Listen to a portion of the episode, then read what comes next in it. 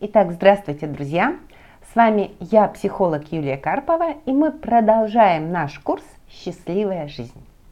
Мы уже во второй части курса, и сейчас мы работаем с сложным, важным вопросом «Чего я хочу?».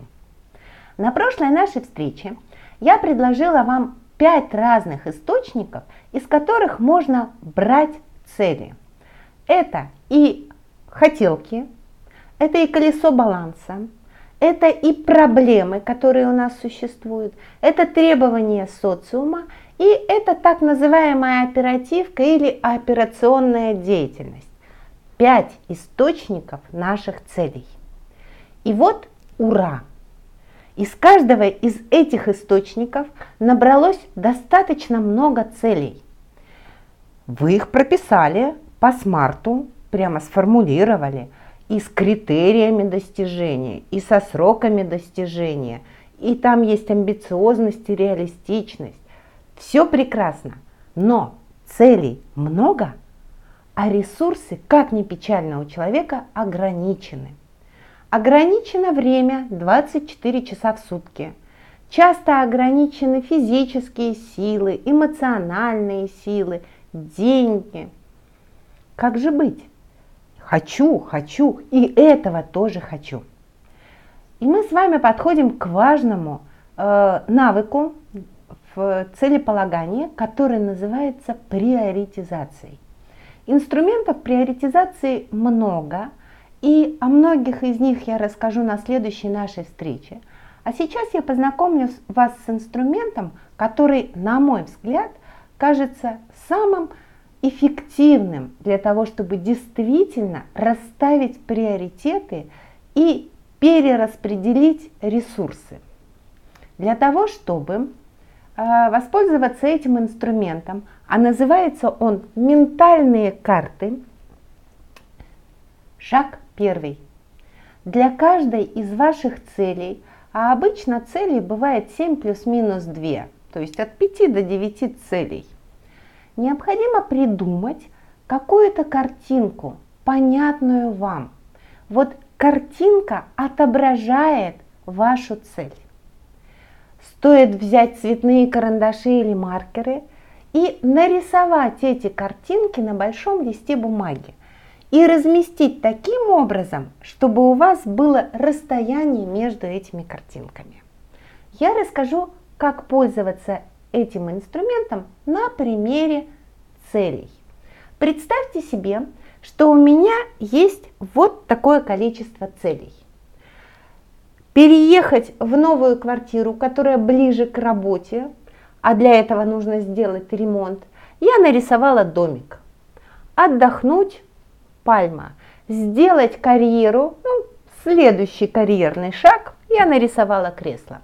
Кроме того, я хочу изменить свое расписание и начать больше работать вечером, потому что вечером клиенты имеют возможность приезжать на встречи.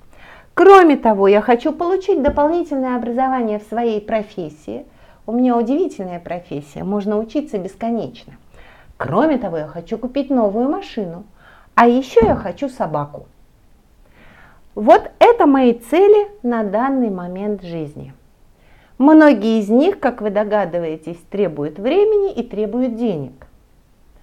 После того, как я разместила эти цели на листе, я беру какую-то одну цель и начинаю ее сравнивать с каждой из оставшихся на предмет. Если я достигну, например, этой цели, повлияет ли это позитивно на то, что я достигну следующей цели? Ну, например, если я максимально быстро перееду э, в новую квартиру, повлияет ли это на то, что я быстрее отдохну? Напрямую скорее нет, но опосредованно повлияет, потому что я инвестирую деньги в ремонт, а потом уже у меня появятся деньги на отдых. А если я отдохну, повлияет ли это на то, что я быстрее перееду? К сожалению, нет, потому что ремонт делаю не я, а делают рабочие. Если я перееду в квартиру, повлияет ли это на то, что я сделаю карьеру? С высокой степенью вероятности да, потому что близко будет работа, я буду больше времени посвящать работе. А если я сделаю карьеру, перееду ли я быстрее в квартиру? Нет, вер, не точно. Скорее всего, это опосредованное влияние. Далее, расписание. Если я смогу изменить расписание, повлияет это на то, что я быстрее перееду? Да, повлияет, потому что если я изменю расписание, у меня будет больше работы, а следовательно больше денег. Если я быстро перееду, повлияет на то, что я изменю расписание? Да, повлияет. Если я перееду, повлияет это на то, что я получу дополнительное образование? С высокой степенью вероятности да, потому что это опять вопрос времени. Если я получу дополнительное образование, повлияет на переезд? Увы, нет. Если я быстрее перееду, ускорит это покупку машины?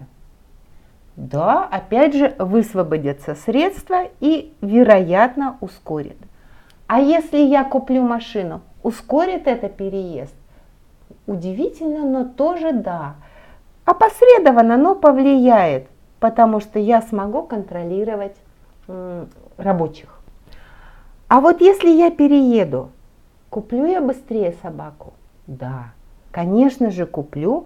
Потому что жить я буду близко к работе, а собака, маленькая собака, требует ухода. А если я куплю собаку, на что-нибудь это повлияет? Нет. После этого мы берем следующую цель и точно так же сравниваем ее с остальными целями. В какой-то момент у нас получается удивительная картина. Да?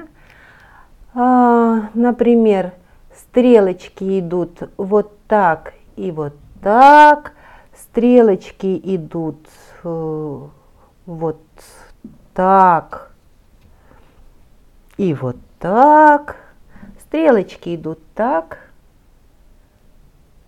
и так, допустим. То есть, когда вы сравнили каждую цель с каждой, у вас появится картинка, которая очень явно покажет, что из одной цели выходит максимальное количество стрелок. У меня такой целью, из которой выходит больше всего стрелок, оказалось переезд. И если такая картинка у вас появилась, и из нее выходит больше всего стрелочек, то с высокой степенью вероятности это цель-донор. И это та цель, которую имеет смысл реализовывать в первую очередь. Более того, эта картинка и эти цели очень близки к тому, что было в моей жизни. Когда я выполнила эту ментальную карту, я увидела, что переезд – это то, что позволит все остальные цели достигать быстрее. И я действительно вложила все усилия, время и деньги в ремонт и переехала. И в какой-то момент выяснилось, что все остальные цели очень быстро реализовались. При этом есть цели-доноры, но бывают ситуации, когда несколько, две или три цели имеют одинаковое количество стрелочек, которые из них выходят. То есть одновременно два-три донора. В этой ситуации вы убираете остальные цели, оставляете эти два-три и сравниваете между собой. Скорее всего, один донор выявится. Кроме того, в этой картинке могут быть цели, из которых не выходит ни одна стрелочка. В моей ситуации это покупка собаки. То есть покупка собаки позитивно не влияет ни на одну из моих целей. Иногда эти цели называют цели вампиры. Я с этим не согласна, потому что чаще всего это цели, связанные с удовольствием. И поэтому, когда я переехала в квартиру, первое, что я сделала, это купила собачку. Этим инструментом лучше пользоваться э, вместе со своим партнером или всей семьей, потому что речь идет о достаточно больших затратных целях, а такие цели мы чаще всего достигаем совместными усилиями с детьми, с партнером, с друзьями. И тогда картинка видится отчетливее. Если же у вас не появляется ярко выраженного донора, то тогда стоит расширить количество целей и, скорее всего, больше, то есть глянуть на свою жизнь шире.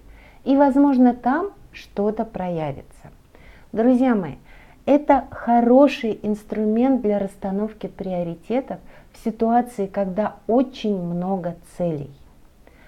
Он хорош тем, что здесь работают оба полушария.